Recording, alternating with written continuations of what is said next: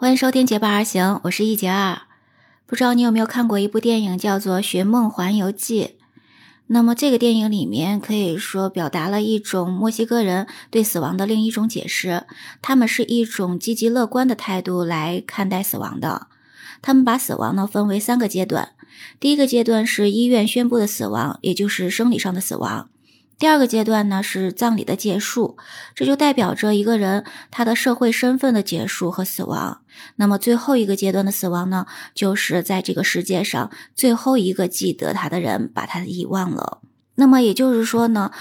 死亡并不可怕，那么人的最终的死亡呢，是这个世界上再没有人会记得你。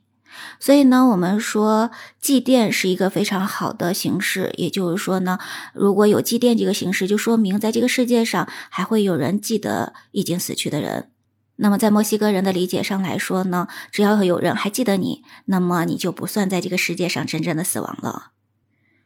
近些年来呢，因为疫情和环保的要求，所以呢祭奠的方式也有比较多种了。那在网上祭奠是一种非常好的方式哈。那么不仅呢就是我们可以不用到现场，不用那么多人去聚集，那减少交叉感染的这种危险。当然呢，同时它也是一个非常环保的方式，因为这样的话也减少这种烟雾的产生嘛哈。但是非常离谱的是什么呢？今天在热搜上看到的是，人活得好好的，却被网络祭奠超过了 四点三万次。这真的是离了一个大谱啊，人活得好好的，怎么还会被祭奠呢？这到底是怎么一回事呢？据报道说呢，有一个叫露露的女孩，她从她的朋友那里得知说，在一个祭奠平台的网站上，就设有一个纪念馆，叫做福建厦门美丽女孩露露纪念馆。那这个纪念馆呢，它是二零一六年一月来设立的，所以呢，这么六年来呢，这个访问量已经超过了 四点三万人次了。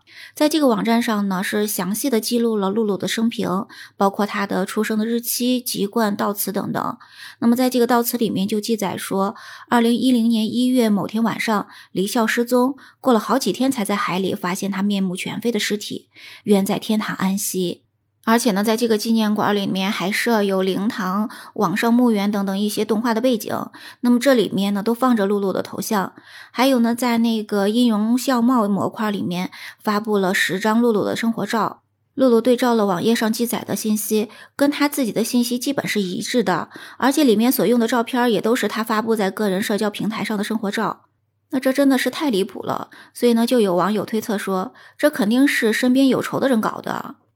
那露露本人呢，当然是觉得非常非常的气愤了。她觉得这个网络祭祀平台呢，是侵犯了她的肖像权、名誉权，所以呢，就把这个祭祀平台就告到了法院嘛，要求平台来承担侵权的责任。而这个网络祭祀平台也确认这些情况是属实的，但是呢，因为这个纪念馆设立的时间比较早了，在二零一六年的时候还没有实行实名制登记。所以呢，现在来讲呢，只能找到当时设立用户的 I P 地址、昵称、登录的名称等等，是没有办法提供真实的姓名、地址、电话等等这些信息的。所以呢，也就是说，根本找不到设立这个纪念馆的人了。那么法院呢审理之后就认为说，这个网络祭祀平台它应该严格去审核被纪念人的相关的信息，特别呢是对设立者与被纪念人的身份关系，以及呢被纪念人的死亡信息。比如说就应该有一个相关部门出具的死亡证明等等这些信息嘛。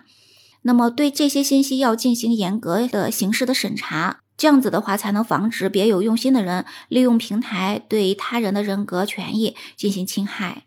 那这个情况其实也不是独有的，也有一位男生呢遇到的这样类似的事件。在二零二一年的时候，他就说呢，有人在网络祭祀平台给他建了一块网墓，打开地址的链接就会跳出一个网页，在一个墓碑形状的图片上不仅有他的照片、真实姓名，而且底下还放了贡品。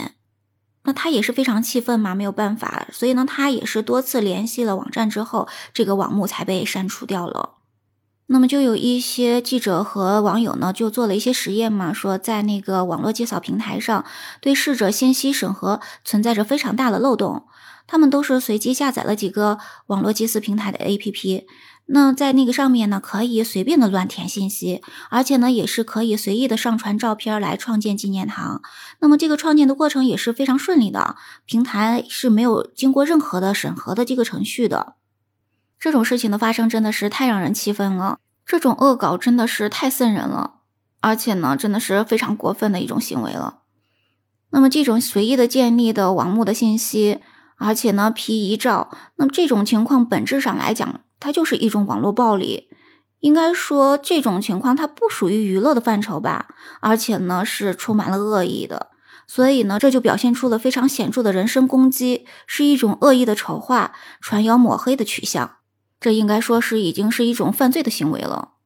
而且呢，随着越来越多的人网络祭扫，就会出现了一些高价虚拟的祭品，还有呢，平台就会诱导大家呢去来消费。这样子的话，造成了非常严重的这种乱象的问题。当然，最为恶意的就是为生者创建灵堂这种问题了。所以呢，网络祭扫平台应该加强审核，规避活人被死亡、被祭祀等等这种现象，避免给无辜的人造成这种权益的侵害。